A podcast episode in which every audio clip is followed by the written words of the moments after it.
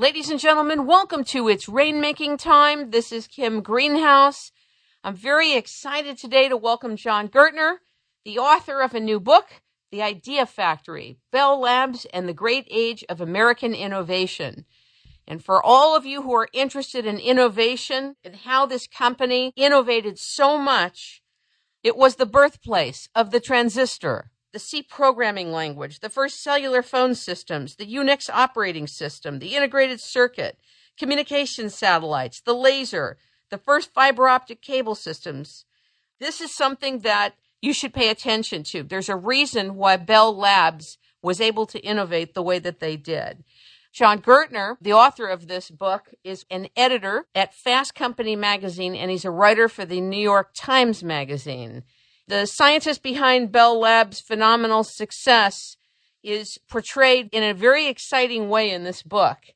I really am excited to talk to Jon about Bell Labs, and I thank you, Jon, for all the work that you've done to make us more aware of how profound and big innovation really is and how we have an incredible model to look at. Ladies and gentlemen, welcome Jon Gertner to It's Rainmaking Time. Good morning. Morning. Thanks for having me. Well, I think the first thing that I'd like to talk to you about with respect to this book is how long did it take you to write? I'd been thinking about it probably going back about 10 years. I actually began the writing of the book in the, the spring of 2007.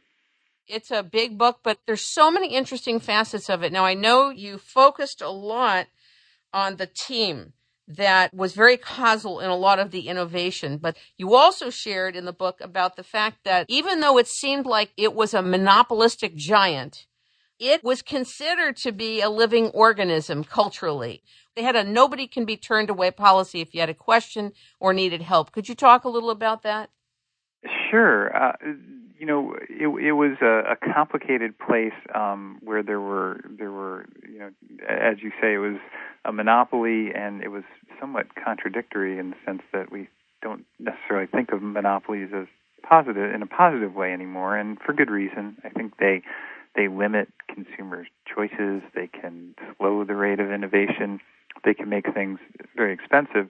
But being attached to the phone company, the phone monopoly, um, as Bell Labs was, as the research and development arm of the phone company, um, allowed it to kind of create these string of innovations that were, in many ways, very, very good for the country.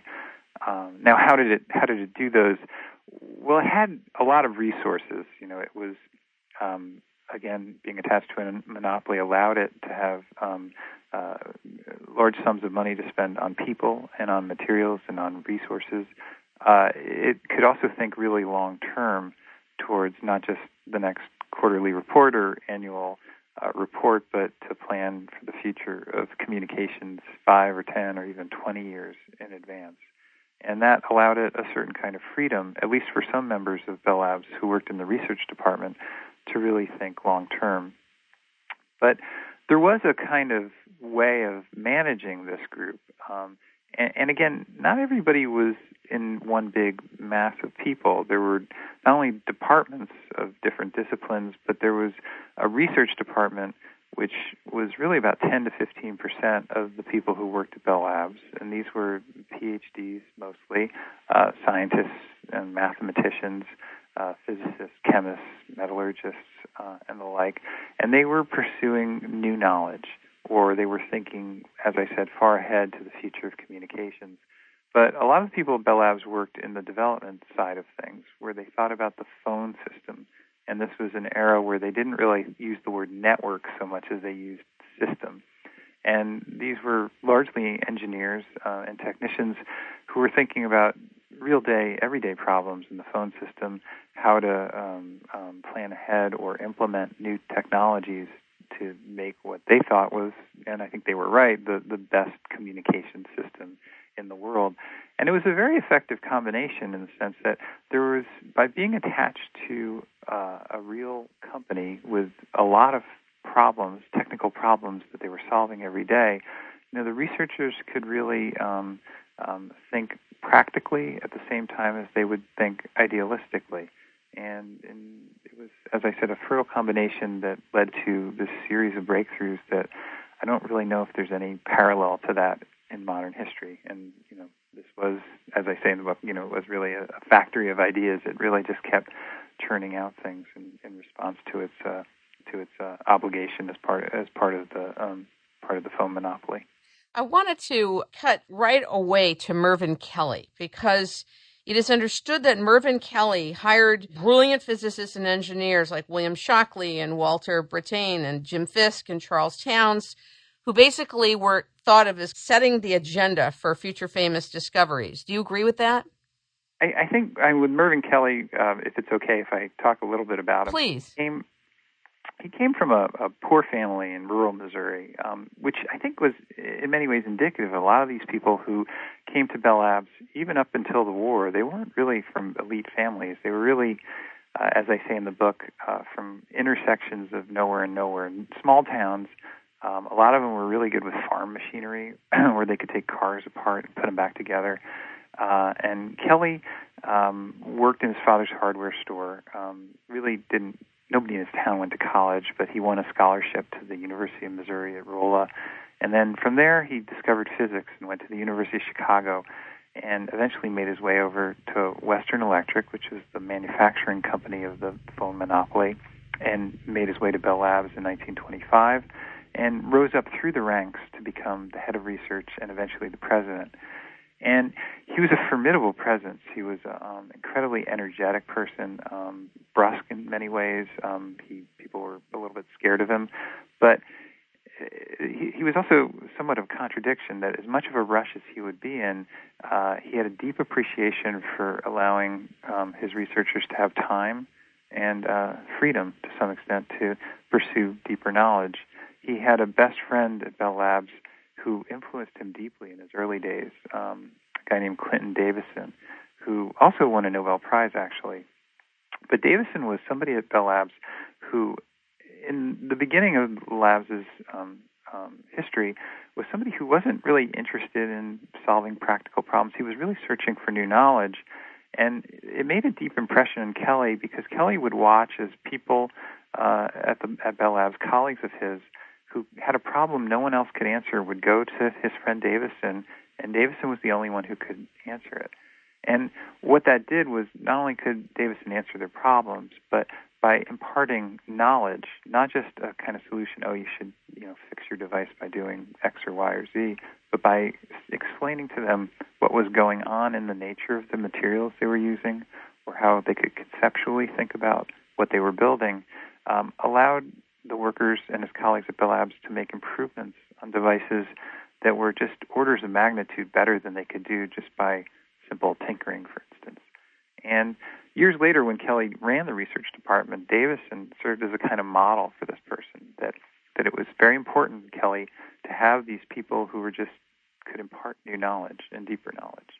So that was one aspect of, of Kelly Kelly's influence, but there were many others. And um, you know, he he he was um, very good at and, and, and felt it was very important to not only um, create these sort of leaders or exemplars um, who would help um, their colleagues, but also to create the environment um, architecturally, for instance.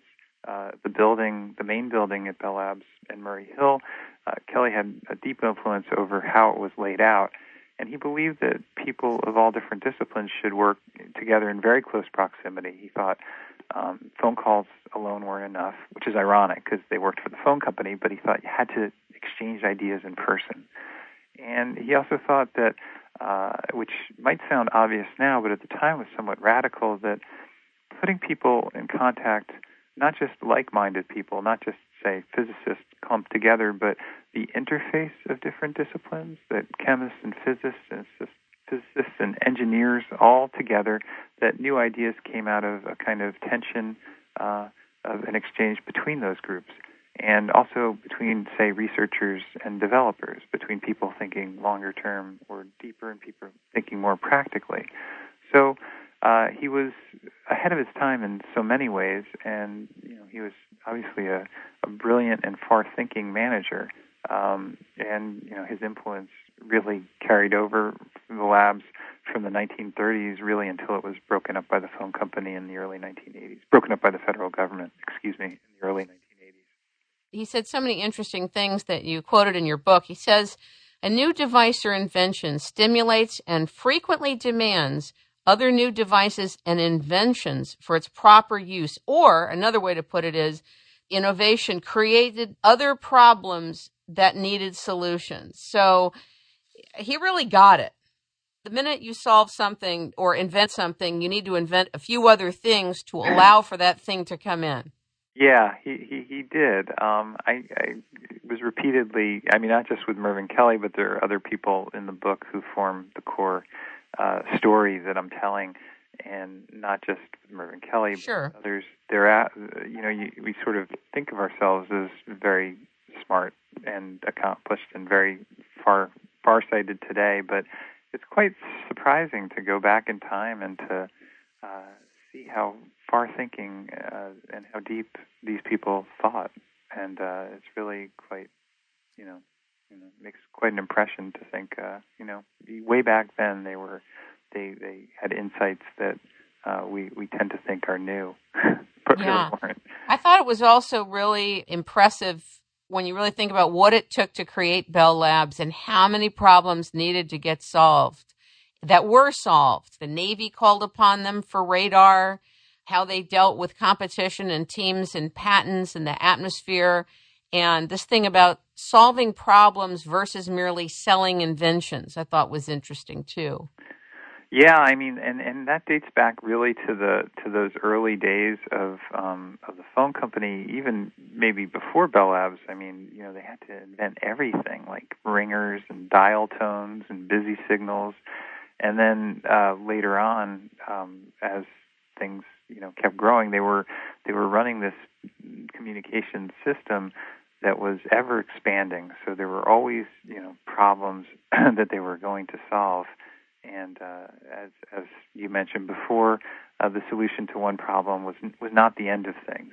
Sometimes it was just the beginning of things, and uh, with with some of the innovations I talk about in the book, for instance, the transistor, um, it was uh, the transistor, for instance, was a solution to the problem of the vacuum tube, which was this wonderful electronic device that allowed for the amplification of phone signals and allowed for really cross-country communication but the transistor itself created a number of problems. It, even after its invention, it was very hard to um, develop and to manufacture, and then to manufacture in great quantities, and then it was very expensive. And so, you know, these these kinds of things, and, and then how do you create devices that you could use the transistor appropriately? And it, it really um, um, is, is, fascinating that this whole, I guess you could say, ecosystem had to evolve in turn with every new dramatic invention that came out of Bell Labs. What did you think about Dr. Claude Shannon?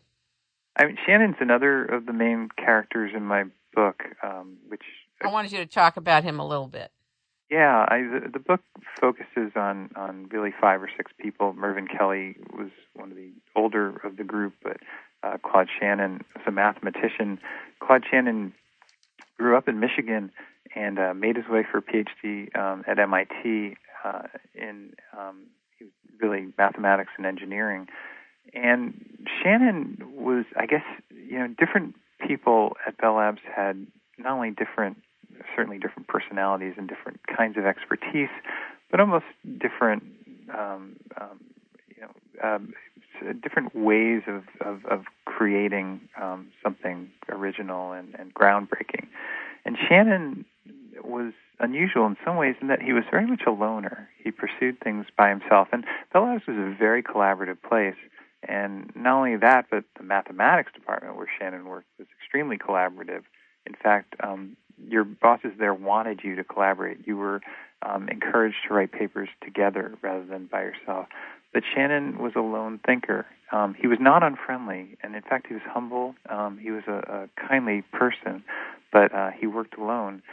And in the 30s, when Shannon was at MIT, he wrote what became known as the most influential master's thesis in history, where he sort of uh, uh, said that there's this way of planning computer um, uh, logic where we can think of it in terms of uh, ones and zeros, what he called, you know, what was called Boolean algebra to, to design computer circuits.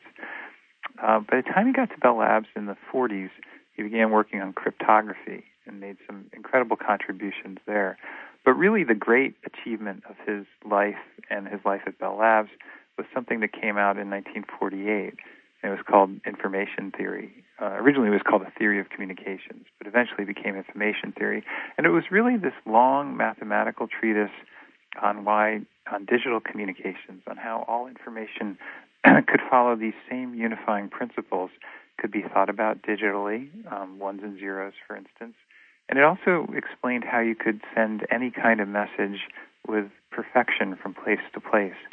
And the question is, okay, why does that matter? Well, he, he sort of gave um, a framework for sending messages that still is valuable and crucial today. Um, and he also explained something which we've come to be known as error correcting codes of how you could send a message with really perfection by in, by including other kinds of information with it.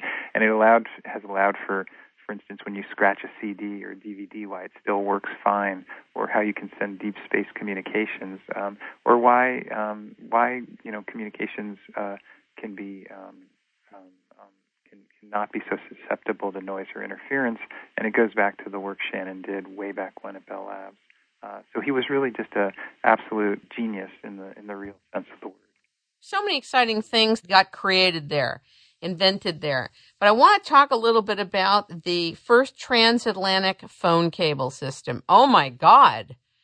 I mean, the work on that and what it took to bring it to fruition. Talk about it. They invented the TAT 1 and they had a deal with the British Post Office to do it for undersea communications. Talk about it. I'm really glad you I'm glad you asked me about that. It's funny because nobody has asked me about that in all all this time in the book, and it was it was dramatic. Um, the the Bell Labs had been working on undersea cables for for years. It's harder to send. It's hard to create a a, a cable that sends um, phone signals underwater. Um, one reason, especially underwater for vast distances, and uh, in the early, the late 1800s um, and the, the early 1900s, they began to send telegraph messages through undersea cables from the United States to Europe and to connect the, con- the continents. But sending a phone message is much more complicated than sending a telegraph dot dash sort of signal. Um, and the signal kind of dies out after um, you know, tens of miles, certainly after hundreds of miles. So you need really these vacuum tubes or repeater bulbs in, that would amplify the signal every 50 or 70 miles in this phone cable. Well, how do you do that underwater for 2,000 miles? And um, for years, they had been planning this at Bell Labs, going back to the 1930s, um, but it hadn't been actually gotten a green light until the 1950s under, again, Mervyn Kelly and a Bell Labs president named Oliver Buckley. And they, I, one of the most interesting things about the cable um, was it, it did have these vacuum tubes every 50 or 70 miles. I'm forgetting precisely how, how often the, the signal was repeated but uh, it was an enormous undertaking taken um, done in conjunction with the British Post Office and uh, instead of using transistors, which were a replacement for the vacuum tube, um, Kelly insisted that they only use technology that they knew could be depended upon to function for 20 years. I thought that was so smart. What an intention. Isn't that neat? You had to make um, the economics of the of the of the cable had to make sense. That once this cable was down there two miles deep, for instance, and it broke or it stopped working, and a transistor was a very new, possibly unreliable technology. Um, what would you do? Well, God, it would be a nightmare. You'd have to have special ships, you know, come down, and they did have these. they would kind of claw up the cable and pull it up. you'd fix it, and you'd look. What a job! So um, what they did is they created this great innovation, the transatlantic cable, using in some ways the least innovative or at least the least contemporary components. And um, it there were actually two cables that were laid down in the same time. Um, one would take calls to Europe, and one would take go on the return um, cycle back. And uh, they were opened in 1956. And they really, you know, they could only in the in the beginning handle you know 30 or 40 conversations at a time, but they were a vast improvement over what existed up until that time, which was which would would be where you would broadcast a connection from the United States to Europe by phone uh, using radio signals, and uh, that could be very unreliable based on atmospheric interference. So uh, what you had with the transatlantic cable was a very reliable telephone connection that obviously was much richer in the way you could talk as opposed to telephone, uh, as opposed to telegraph signals, which was the case before then. I try to look for themes when I read. One of the other interesting things was that telephone technology had been considered having a lot in common with new weapon systems which allowed for these remote radar installations, work with the Navy, work with NSA, work with the Atomic Energy Commission, and work with Sandia. Would you like to talk about any of this part? Yeah, I mean, the military um, component of Bell Labs was very significant. It was about you know 20% of their work after World War II, and uh, it was um, it was deemed vital as the, the, the, the, leaders of Bell Labs saw it in that day and age. Um, vital for, for different reasons. Vital in that the country, as they saw it, needed their expertise. I think you know at the time that um, that, that it's important, as I say in the book, to note that uh, inform- the information age was becoming pretty much intertwined with the atomic age. That the kind of communications technologies that were coming out of Bell Labs were essential in guiding missiles, for instance, or in detecting attacks. And Kelly um, believed it was crucial to work with the military. There was also another motive that Bell Labs and the phone company was always worried about its monopoly status. And they feel felt that to some extent they lived in jeopardy of that monopoly being taken away. And as the executives at Bell Labs saw it, that by becoming indispensable to the business of government, military, uh, it was not a cynical um, sort of endeavor, but they saw it as a sort of uh, sensible and political endeavor. That becoming involved with Sandia Labs, for instance, or becoming involved with um, the you know the, the distant early warning uh, system, for instance, and lending their expertise to that, they were not only doing the country service, they were also in turn uh, helping to some extent um, um, um, cement Bell Labs' importance um, and, and the, the, the, Bell Systems integrated monopolies' importance to uh, the United States government as well. Yeah, it sounds like they had a profound contribution to many of these agencies and their ability to evolve and to function. I wanted to talk about the solar cell because what was interesting about this, aside from what it is, is that it was said to have developed out of a culture of cooperation. On page 171 of your book, says what was striking but almost always overlooked about its invention was that three inventors of the device were working in different buildings. The solar cell just sort of happened. It was not team research in the traditional sense, but it was made possible because the lab's policy did not require us to get permission of our bosses to cooperate. At the laboratories, one could go directly to the person who could help. I think it's interesting that you tie that together because I think that's important for people that are about innovating and as an outgrowth of cooperation. I just wondered if you wanted to talk more about it.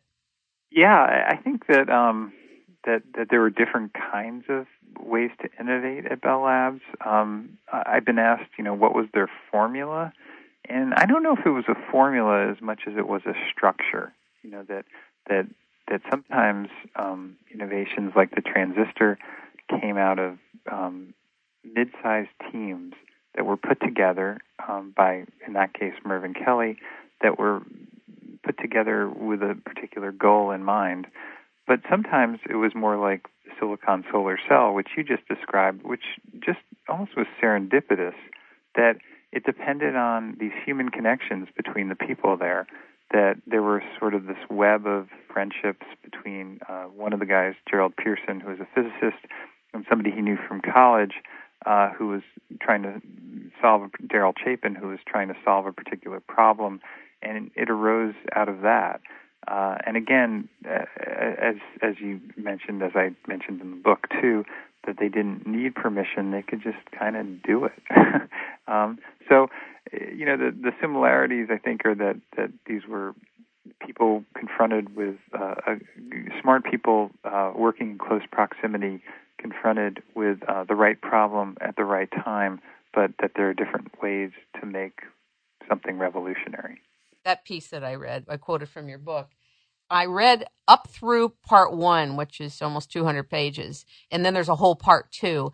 But right at this point, what was your take on how deep the competitiveness was? In part one, it's obvious that there were players that were very competitive. They still cooperated. They still worked on things separately and together, but there was competition. Yeah, I mean, especially in the in the transistor group, uh, these this group of scientists, big time. Yeah, yeah, there was, and um, William Shockley, who was in charge of the transistor group, uh, was a co-leader of the group, uh, was very competitive. And two people under Shockley, uh, John Bardeen and Walter Brattain, were the actual first inventors inventors of what would be the first transistor. And um, Shockley had a very strong reaction to that. Um, he was happy at first, but he was um, quite envious, and his competitive nature uh, came out. Um, this was problematic at Bell Labs because you weren't supposed to compete with people who worked under you. Uh, if you were a leader, you shared credit, you gave them ideas, you managed with a very light hand. Um, but not in in this case. That was not the case. And uh, Bardeen and Brattain's invention of what was called the point contact transistor led Shockley over the next few months to create an even better transistor that was called the junction transistor. Um, now you could say that that's just a natural reaction to to to um, to kind of you know it's a, it's a matter of human nature, and, and and I think that's a that's a fair statement. But Absolutely. at the same time, his um, the way he went about it created a sort of uh, well created a, a wonderful new technology, um, but it also created this rift at Bell Labs and this very cohesive group, this transistor group that had been working diligently on uh, these revolutionary ideas, really fell apart soon after that. So um, I think I think Shockley's a, a fascinating person, um, and and again in the book there's a lot on personalities because it's not just technologies and knowledge that that, that make innovation happen. It's people really a lot of times, and it's this inter- interplay between different kinds of people. And uh, you know, Shockley is a, was a deeply complicated person, uh, and he had a very you know strong influence, and uh, people had a very strong reaction to him too. And it, after that happened, um, it became pretty clear to the managers at Bell Labs that as as you know brilliant as Shockley was, he was not a good manager of people. And in many ways, after that, his ascent in, up the ranks at Bell Labs sort of stopped, and he became frustrated. And his frustration eventually led him to leave Bell Labs in the mid 1950s and to go to California. And and this is another chapter in the Shockley story because Shockley was really the first guy to start to bring the silicon to Silicon Valley. He started the first transistor company in Palo Alto and um, he um, hired a bunch of brilliant people there too. And uh, eventually, his man- management uh, shortcomings came out again, and the people who were working for him stormed off and formed another company. And they eventually, the guys who he originally hired, eventually went on to form the Intel Corporation. So he was a great, great at, great at picking talent, great at identifying uh, brilliant people, great himself too with science and physics, but but uh, but you know obviously very very deficient in um, managing and handling people. Well, maybe he just should have had a business card that said casting. he could have made big money in the entertainment industry then, because it's timing and script, but it's also about casting, isn't it? yeah, yeah, no, definitely. He was, um, and he was he was brilliant at that. He he um, actually uh, went so far as to, to to test people who were interested in possibly working for him and having taking psychological tests and um, became deeply interested in, in how intelligence links to creativity, uh, this eventually led him to yet another chapter in his life, a, a much darker one, where he became very interested in how race and intelligence um, are related, and um, you know, really led, led him down this path towards uh, eugenics, and and really, you know, in some ways, Shockley died in disgrace. Uh, um, and and the book goes into that as well. But uh, really, for for for uh, for about ten years, from from the late 40s, from the mid 40s to the to the to the mid 50s or late 50s, he was really one of the the great, the world's you know most accomplished and uh, revered scientists. Interesting. It's important not to throw the baby out with the bathwater, if you know what I mean. Hmm. I thought it was also interesting that innovation kind of was a term that came out of England. Yeah, you know, it dates uh, in in trying to um, trying to understand uh, how to explain how to how to explain or talk about innovation at Bell Labs. I did find myself feeling very strongly that I had to define it in a very clear way. I mean, we use the word pretty casually now. I think, right, and we sort of use it, which is okay. I I, I don't I don't mean to, to, to make a value judgment on that, but I think in some ways it's hard to, to write about something that's so vague. Uh, but it turns out at Bell Labs they had a very specific definition of innovation. Uh, that it was it was not an invention, it was not a breakthrough. It was something that was carried through from a breakthrough stage, uh, development stage. It was to a manufacturing stage. It was this whole process of bringing a new idea to the market, and it took many different people to do it in many different kinds of skills. Um, and if you go back actually in time to reading a lot of the literature, scientific literature, engineering literature in the in the um, mid 20th century, the word innovation really doesn't start get you doesn't isn't used that much in technology circles until the 1950s.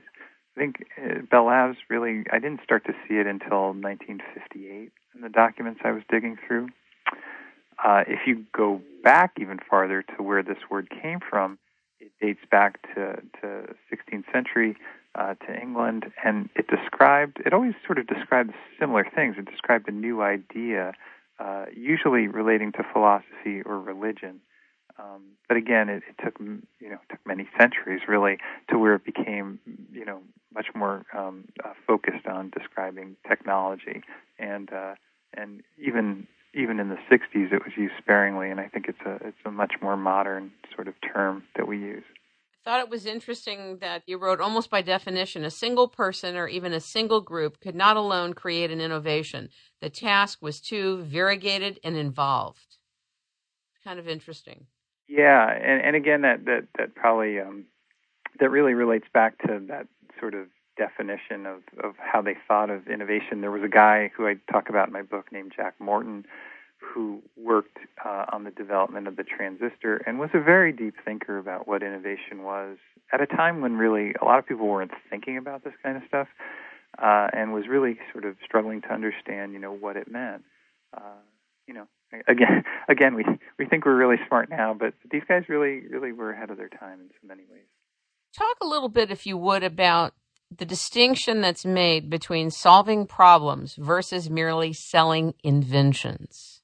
I think that innovators, uh, whatever kind of innovation they're working on, whether it's in Silicon Valley working on computer software, or or or back at Bell Labs where they were, you know, creating transistors and lasers, uh, I, I think in in many ways they're, they're they all think they're solving problems, and I, I think they are. Um, it depends maybe what kind of problem you're solving. And I I think that uh, if we just look at cell phones, for instance, um, I think it in Silicon Valley they use the word iterate a lot right now, um, which means a kind of newer version of a sort of an iteration of something. An iteration, right? Okay, like like iPhone five. Yes, right. Well, well, the iteration, well, the iPhone five might that might be a big jump when it comes out. We, All right, excuse me to the iPhone five, but you know what I mean. Yes, right. So the four and the 4S, you know. So there you go. The 4S. So they iterated again. You know, they created a, a sort of incremental um, innovation, I guess you could say. Um, but uh, yeah, you know that that that are they are they selling invention? Are well, I, I think I, I think at Bell Labs they weren't selling stuff. You know, in that in in that regard, that this was a place where you couldn't go to the store and buy Bell Labs technology. It was stuff. It was it was innovations that were inside of other electronic devices. So uh, the market was not um, was not consumers. It wasn't like we think of today, where oh, you know, um, Apple has a new iPhone, for instance, or or a new um, iPad out. It was it was a very different kind of model. But you know, I, I don't I don't um, denigrate in any way what what the Silicon Valley companies are are doing. Um, and I'm a I'm sitting here in front of a a, a wonderful MacBook Pro and uh, a, a great BlackBerry right here too. You know, so it's it's um it's innovation too. Uh, it, it's different. It's it's valuable. Um, one question I think I wrestle with, and I think is worth maybe a larger dialogue, is you know whether we're investing in the kind of research, basic research, scientific research that creates sort of breakthroughs, and maybe not just these more incremental sort of changes.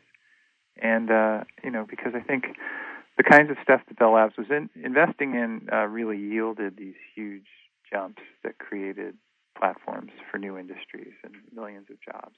And uh, you know, that's that's still happening. Universities, you know, do wonderful things in research, and our federal government, you know, invest in research and energy research and the like. But you know, the, the question of you know, are we doing enough? Are we doing it the right way?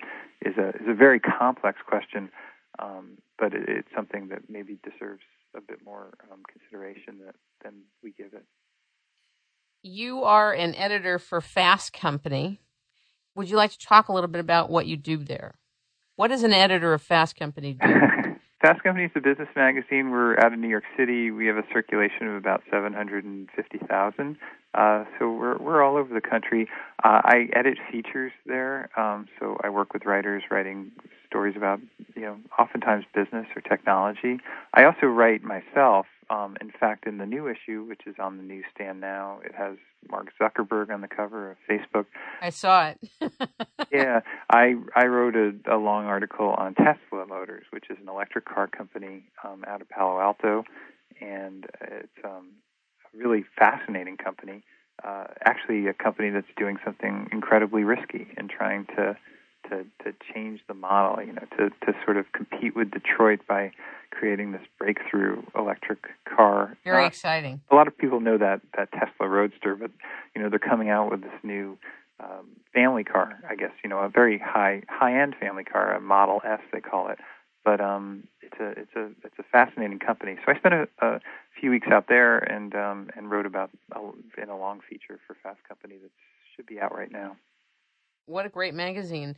And your work at the New York Times, talk a little bit about that, the New York Times magazine. Yeah, for from about 2004 on, I the, I have been a feature writer for the New York Times magazine. Um, I don't have time so much to write for the magazine now as an editor at Fast Company, but uh, I do write for the magazine. Um, I do write for the New York Times um, uh, whenever I can. I wrote a, a long piece actually about Bell Labs uh, for their Sunday review section few weeks back. It's called, it was called True Innovation, and it looked at some of the ideas that I developed much further in the book. And uh, sometimes also I contribute to the New York Times Book Review uh, on Sundays as well. The Institute of Creative Technology that Kelly was talking about at Bell Labs, he says, always required a stable supply of money. Do you think that's still true today?